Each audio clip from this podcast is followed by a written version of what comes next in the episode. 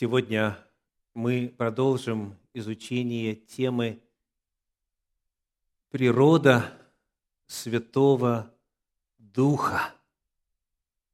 Природа Святого Духа. Должен упомянуть, что это цикл проповедей. Иной синоним – это серия проповедей. Первая серия, вторая, третья. То есть это тема, которую мы изучаем в рамках нескольких богослужений. Потому что кто вот это обстоятельство пропускает, им бывает трудно осмыслить, уразуметь и принять Божью истину, которая изучается в рамках текущей проповеди. Кто помнит, сколько проповедей уже прозвучало в этом цикле «Природа Святого Духа»? Две уже позади. Первая называлась «Кто познал ум Господень?» Вторая называлась «На личность ли смотрите?» И сегодня у нас третья проповедь. Это именно предостережение, дорогие, что это серия, это цикл.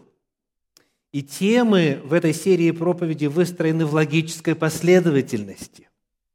Они взаимозависимы. Пропустив первую, не поймешь вторую. Пропустив первую и вторую, не уразумеешь третью.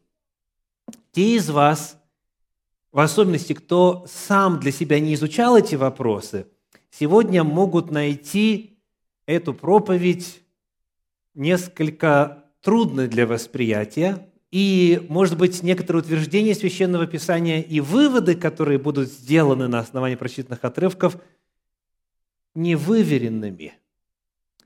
Это может быть в силу того, что вы не знакомы с первой и второй проповедью. Но, слава Богу, есть записи. Я обращаюсь к тем, кто не был на первых двух проповедях этого цикла, а также к тем, кто смотрит нас в интернете, кто будет с записями работать. На канале Центра Духовного Просвещения в YouTube можно найти первые две проповеди.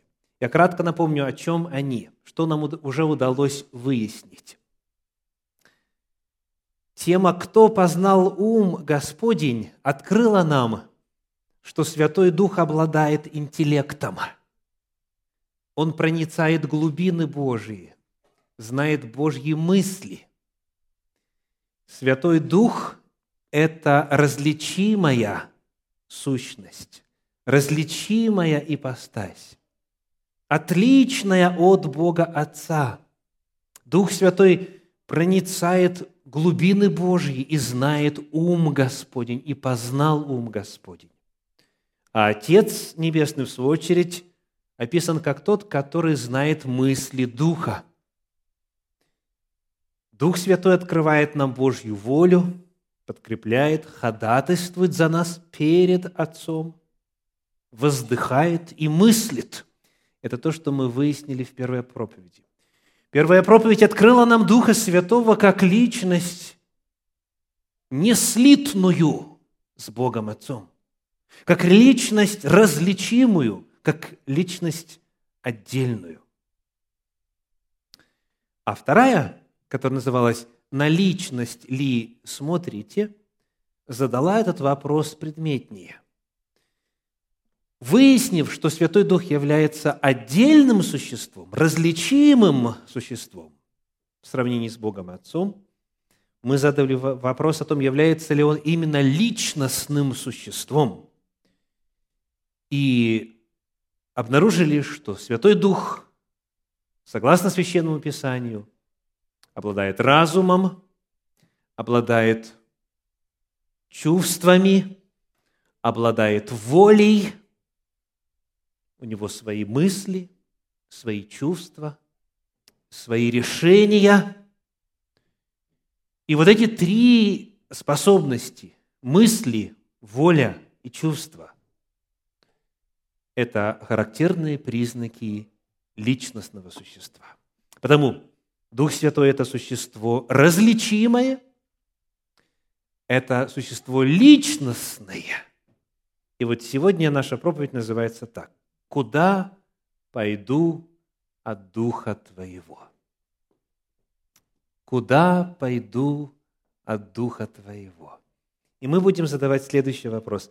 Является ли Святой Дух, помимо существа отдельного и личностного, еще и существом божественным? Является ли Святой Дух божественной личностью? Имеет ли божественную природу? Вопрос этот для внимательного слушателя первых двух проповедей уже решен. Потому что прочитанное уже в этом цикле проповедей совершенно определенно на этот вопрос отвечает.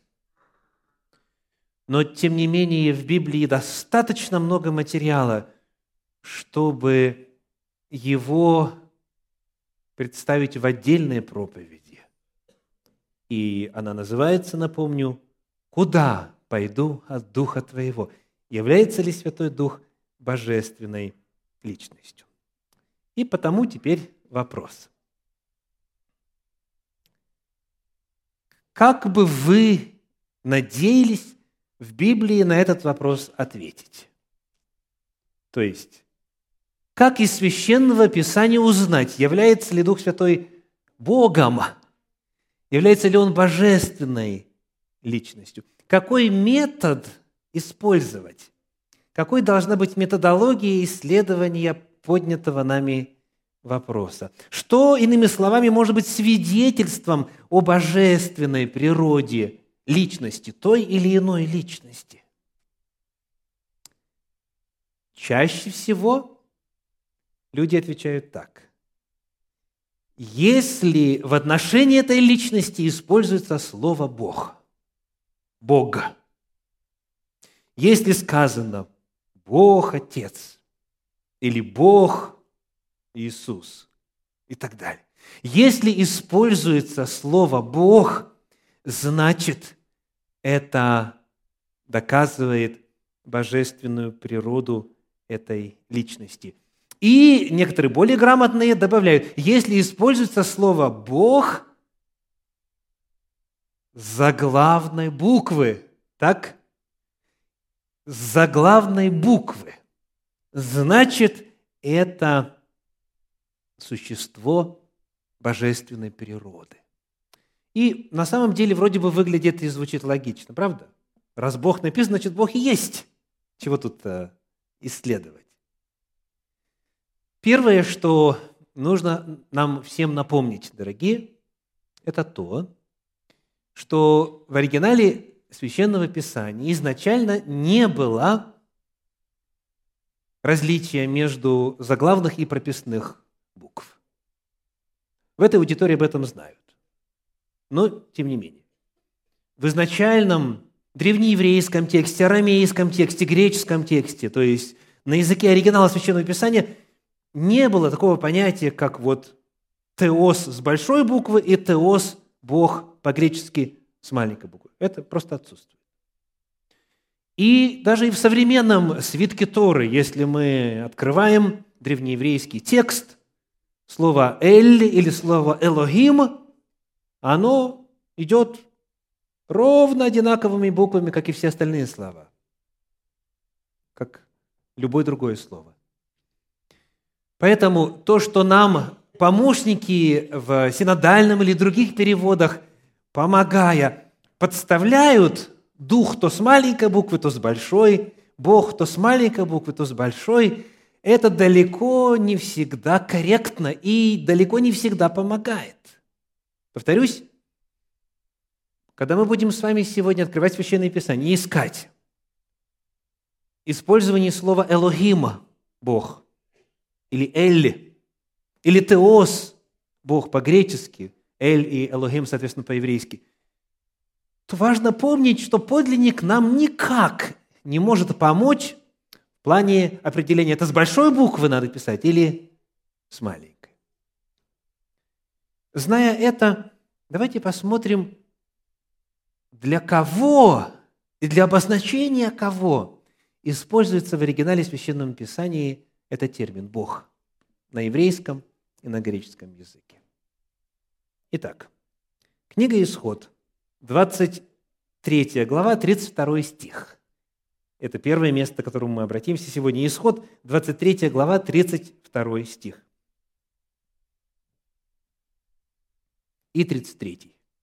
«Не заключая союза ни с ними, ни с богами их». В оригинале какое слово? Элохим. Элохим. Переведено богами. Дальше. Не должны они жить в земле твоей, чтобы они не ввели тебя в грех против меня. Кто не должен жить в земле? Элохим. Эти боги не должны жить, не, не сказано быть, они должны жить. То есть какие-то живые существа, так? Они не должны жить в земле твоей, чтобы они не вели тебя в грех против меня. Ну, на самом деле, о ком идет речь? Кто не должен жить? Да нет. Читаем 32 стих заново. «Не заключая союза ни с ними, это кто? Ни с богами их, с людьми, конечно, с языческими народами, с языческими народами. Ни с ними, ни с богами их. Не должны они, то есть практикующие язычники, жить в земле твоей, чтобы они не ввели тебя в грех против меня, ибо если ты будешь служить богам их, в оригинале какое слово? Элохим. Если ты будешь служить богам их, то это будет тебе сетью. Итак, пожалуйста, используется слово Элохим во множественном числе, соответственно, форма множественного числа, кого обозначает? Языческих богов. И очень часто в Священном Писании слово «эль», слово «элохим» описывает языческих богов – и представьте, что вот вы живете с мыслью о том, что если используется слово «Бог», значит, это доказательство божественной природы. Что будет, как сказали бы жители южных окраин? Так? Кому начнем поклоняться тогда?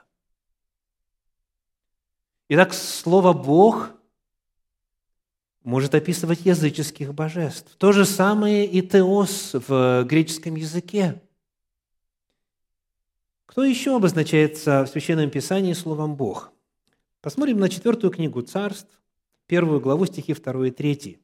Четвертая книга царств, первая глава, стихи 2 и 3.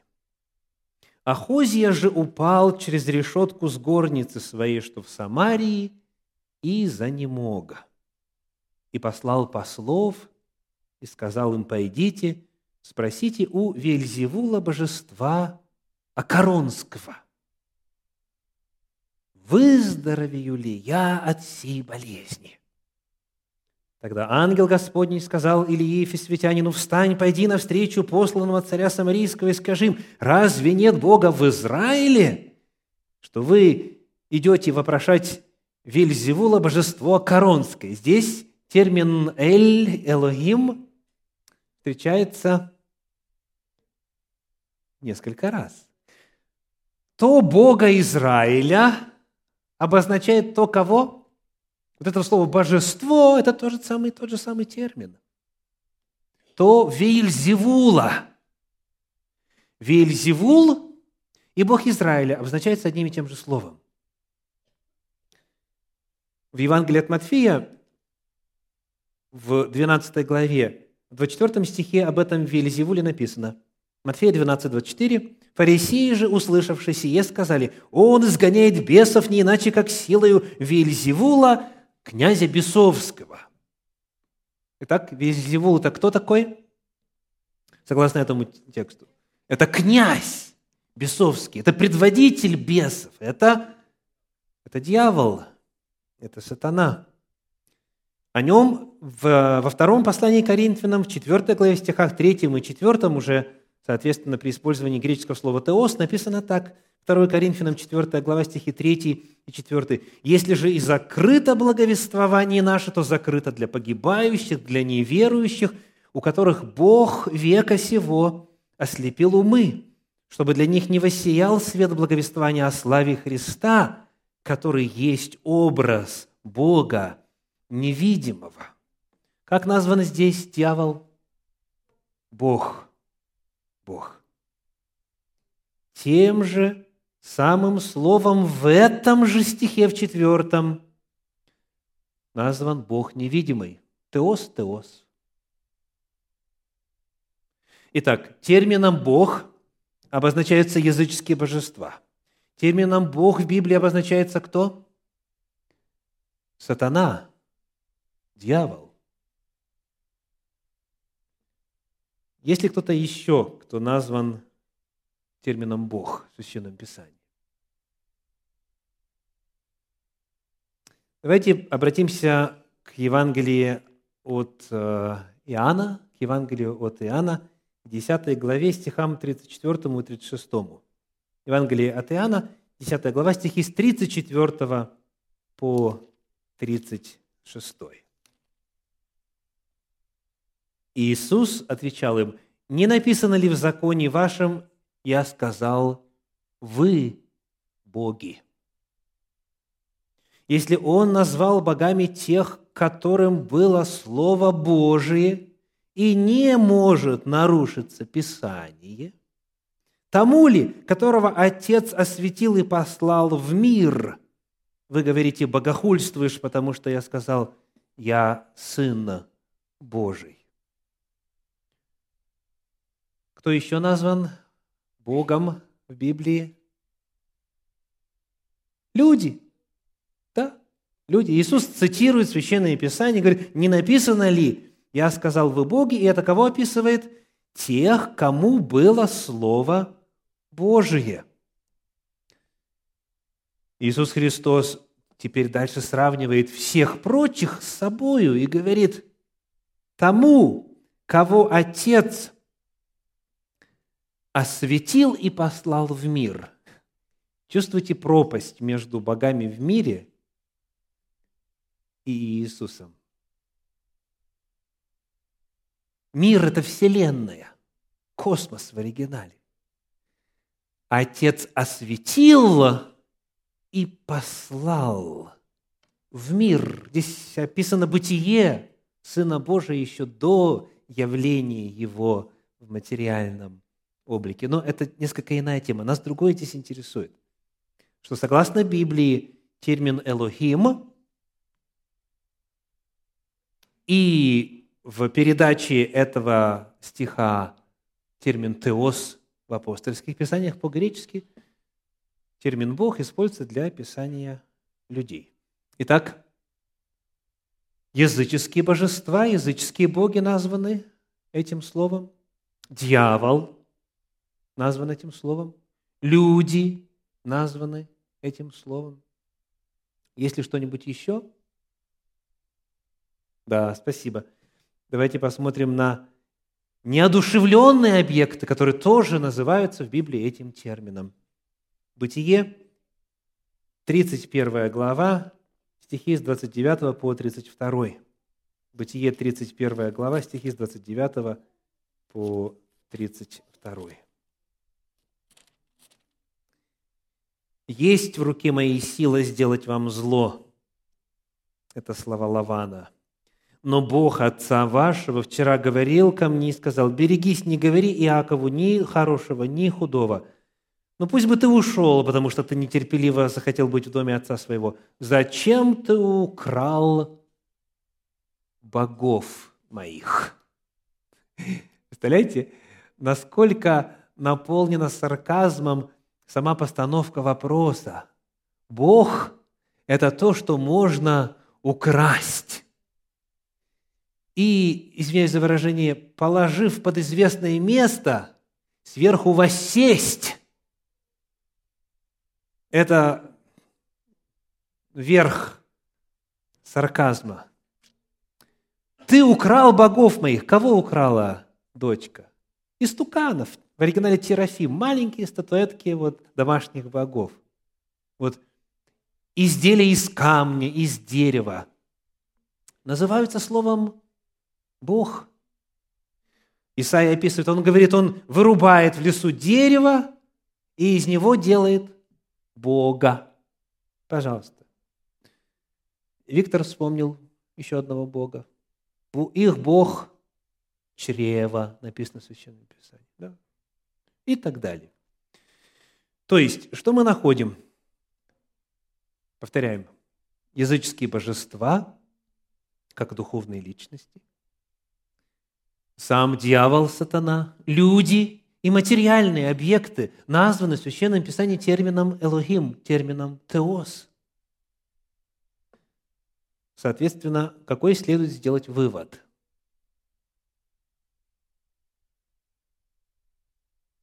Использование слова «Бог» не помогает установить наличие божественной природы.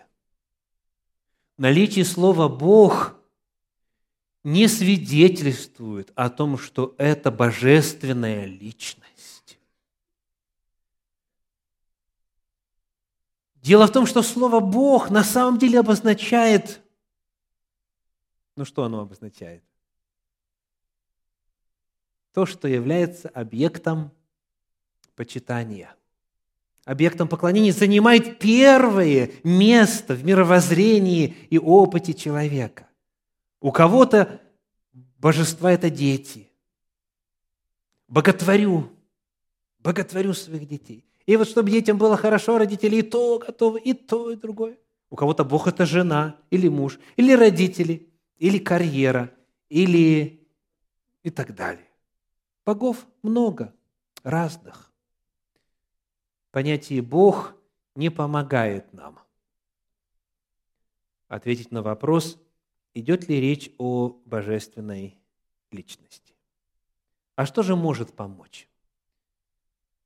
Задавшись целью выяснить, является ли Дух Святой не только отдельной, не только личностью, но еще и божественной природой,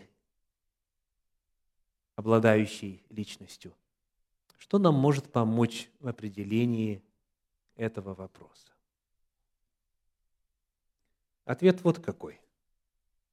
Способности личности, которые есть только у существа божественной природы.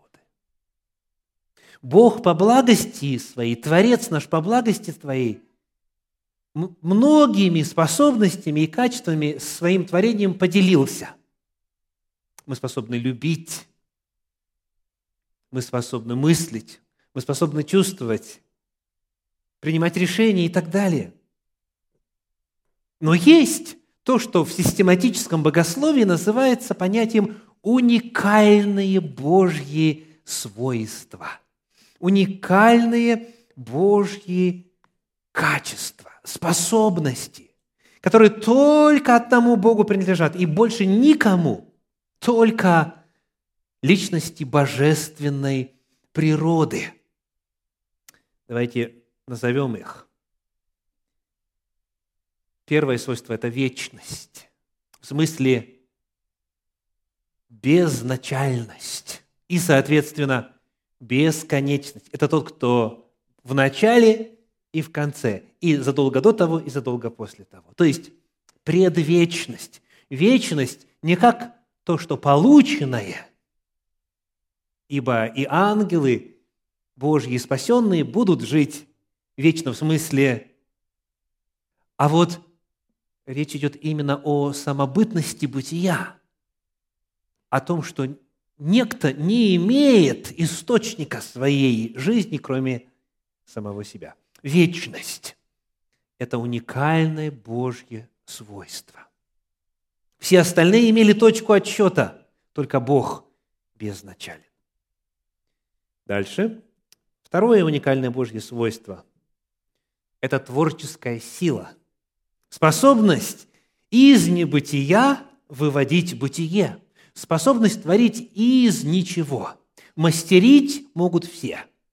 Когда уже есть материя, ее видоизменить, даже очень сложным образом, это тварным существам под силу.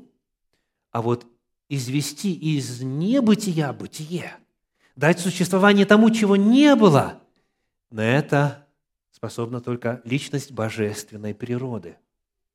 Потому творческая сила, способность давать жизнь, жизнедатель. Еще одно уникальное Божье свойство – это его вездесущность. Вездесущность – это уникальная Божья способность одновременно, одномоментно присутствовать везде, в любой точке Вселенной. Вездесущность. Никто это не может, кроме божественной личности. Далее, еще одно качество – всеведение. Знать конец от начала, знать все, что возможно знать, знать все миллиарды вариантов того, что могло бы быть. То есть знать все, все ведение. Это только Бог может. И еще всемогущество. Всемогущество. Божья безмерная, неограниченная сила. Нету ничего, что препятствовало бы на пути реализации Божьих замыслов. Повторим, вечность, творческая сила, вездесущность, всеведение и всемогущество – это вот главные уникальные Божьи свойства, способности, которых больше ни у кого, кроме Бога, нет – вот эти свойства и являются безошибочными маркерами того, что речь идет о божественной личности. Потому давайте посмотрим, помня и зная уже, что Святой Дух – это отдельная личность, личностное существо – Посмотрим на описание Святого Духа в Священном Писании и зададим вопрос, является ли эта личность божественной по своей природе. Итак, в отношении вечности. Послание к евреям, 9 глава, 14 стих. Евреям 9, 14. Вначале синодальный перевод, потом другие. «То коль ми паче кровь Христа, который Духом Святым принес себя непорочного Богу очистит совесть нашу от мертвых дел для служения Богу живому и истинному. Здесь у нас есть фраза «Духом Святым». В английском переводе внизу какая фраза? Видите? Through the eternal spirit. Да? В современных русских переводах «с помощью вечного духа», говорит Российское библейское общество – перевод Российского библейского общества. В переводе Кулакова написано «движимый духом вечным». В оригинале в греческом фраза «пнеуматос айонию» – слово в слово. С помощью вечного духа. Вообще уникальный стих. Христос упоминается, вечный дух упоминается, который помог ему принести себя в жертву кому? Принес себя непорочного кому? Богу. Чувствуете, да? Очень сильное заявление. Но вот нас здесь интересует то, что Дух Святой назван каким? Вечным. Это Дух вечный. Он вечен по своей природе. И на самом деле, как только мы открываем с вами первую страницу Священного Писания, вот только библейское повествование начинается. Бытие, первая глава, Прочитаем стихи 1 и 2. «Вначале сотворил Бог небо и землю, земля же была безвидна и пустая, тьма над бездною, и Дух Божий носился над водою. Не было еще на земле ничего, еще саму землю Бог созидал, упорядочивая ее, а Дух Божий уже есть. Мы встречаем Духа Божия на первых страницах Священного Писания, в первых строчках Священного Писания. И этот Дух Божий, сказано, носится, носится над водою. Этот глагол очень интересен. Он встречается в Торе в Пятикнижье Моисеевым всего два раза. Вот здесь Бытие 1, 2, и второй раз в книге Второзакония, в конце Торы, Второзаконие, 32 глава, стихи 11 и 12. Прочитаем. 32 глава, стихи 11 и 12. «Как орел вызывает гнездо свое, носится над птенцами своими, распростирает крылья свои, берет их и носит их на перьях, на перьях своих, так Господь один водил его, и не было с ним чужого Бога». Кто описывается? Господь Бог. И он описывается в образе птицы, в образе орла. Эта птица что делает? Носится. Тот же самый глагол и в синодальном переводе, и в оригинале. То есть глагол «носиться» означает не беспорядочное движение, метание из стороны в сторону. Орел не просто так носится, а он что делает? Он созидает, Он заботится, Он творит, Он печется о выводке своем. И это картина Бога. То есть Дух Святой сразу же представлен как созидательная сила. В самом-самом-самом начале Он предвечен, Он предшествует нашей земле и тому, что создано на ней. Итак, мы нашли первое качество. Какое? Дух Святой вечен. Он вечен. Сказано ли о Духе Святом как о Творце? Говорится ли о Его творческой силе?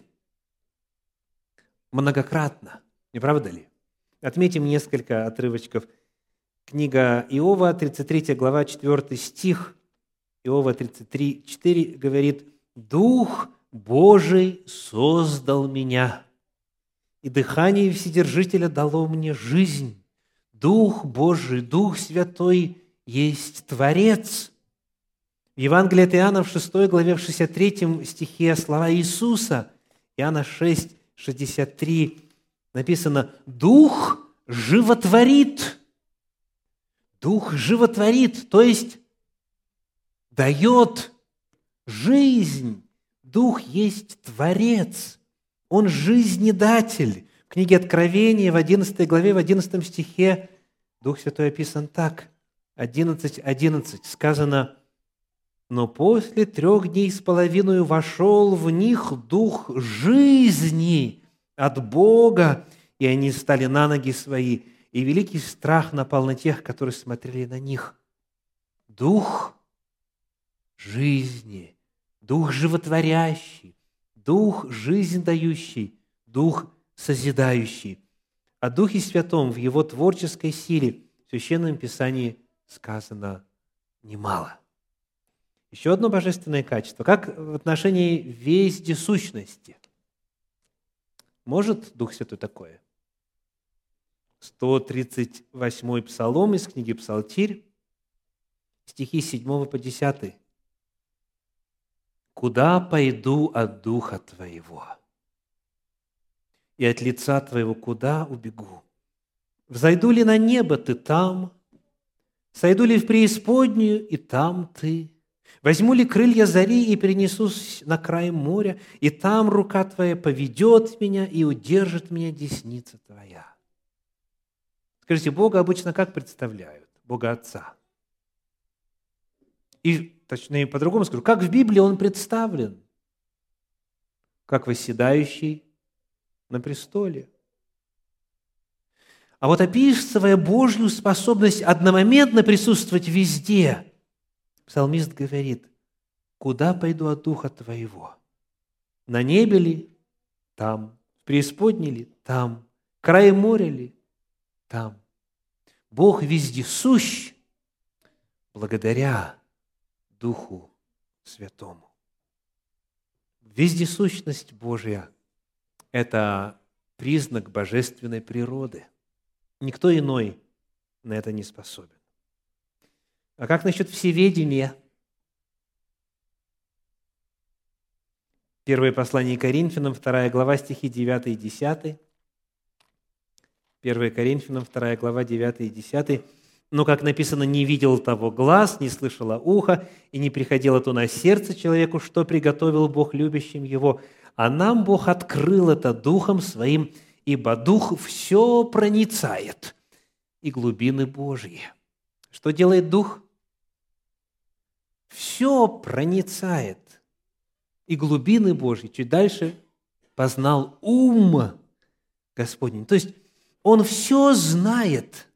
Сказано, мы не знаем. Глаз не видел, ухо не слышало, а Дух все проницает. Дух Божий обладает всеведением.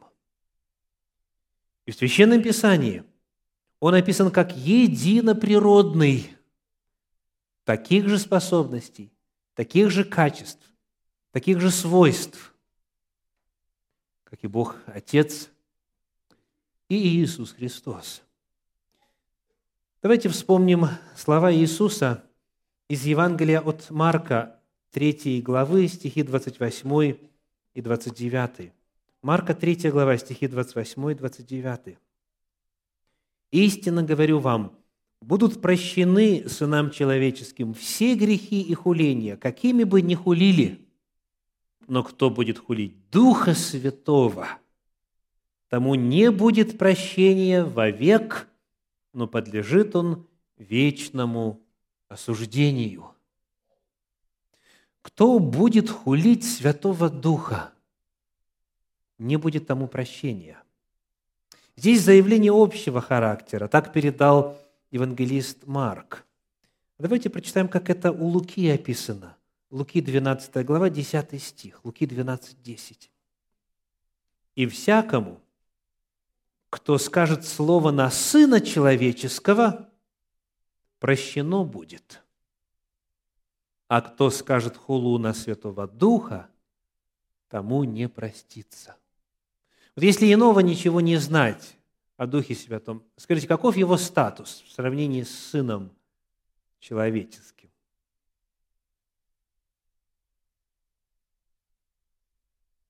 В этом стихе совершенно определенно. Дух Святой выше статусом, чем Сын Человеческий. Потому что слова против Сына Человеческого простятся, а против Духа Святого нет –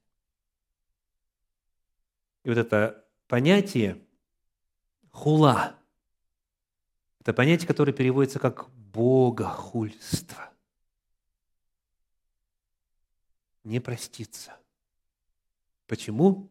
Потому что Дух Святой – это существо божественной природы, как и Отец. Итак, сегодня мы с вами задали вопрос – о том, является ли Дух Святой личностью божественной природы. Сам термин «Бог» в этом отношении мало помогает, хотя Дух Святой называется Богом в Священном Писании. Но вот что безошибочно указывает на его божественную природу, это то, на что он способен, что он делает и делал и будет делать. Только личность божественной природы является вечной, имеет творческую силу, является всеведущей, вездесущей и так далее. Только личность божественной природы в состоянии проявлять себя и быть такой, как описано в отношении Святого Духа. Потому сегодняшняя тема, которая называется «Куда пойду от Духа Твоего?» это вопрос в отношении природы Святого Духа.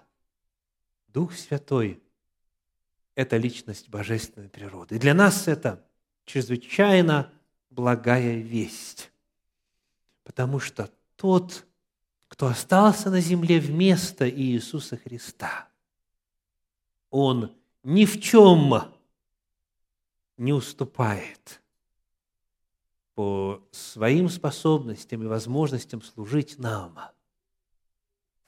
чем Бог Отец или же Сын Божий.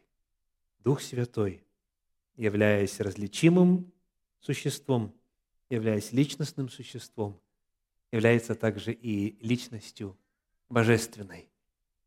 И это благая весть. Аминь.